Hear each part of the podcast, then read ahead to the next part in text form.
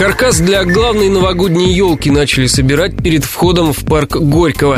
На монтаж стальной конструкции рабочим потребуется пара дней. Затем ее обложат искусственными еловыми ветками и повесят игрушки. Это выяснил корреспондент радио Ростова Даниил Калинин. Он сейчас находится возле центрального парка со стороны Большой Садовой. Каркас будущей главной городской елки за день рабочие собрали наполовину. 20-метровое дерево станет самым высоким в нашем городе.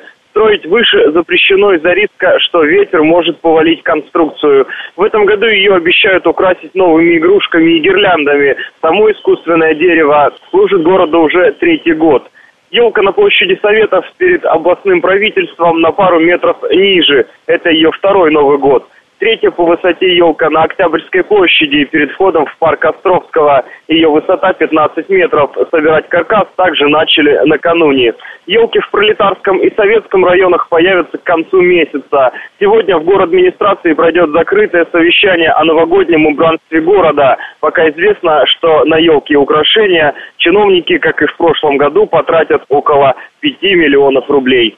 Всего же на украшение города планируют потратить этой зимой около 20 миллионов рублей.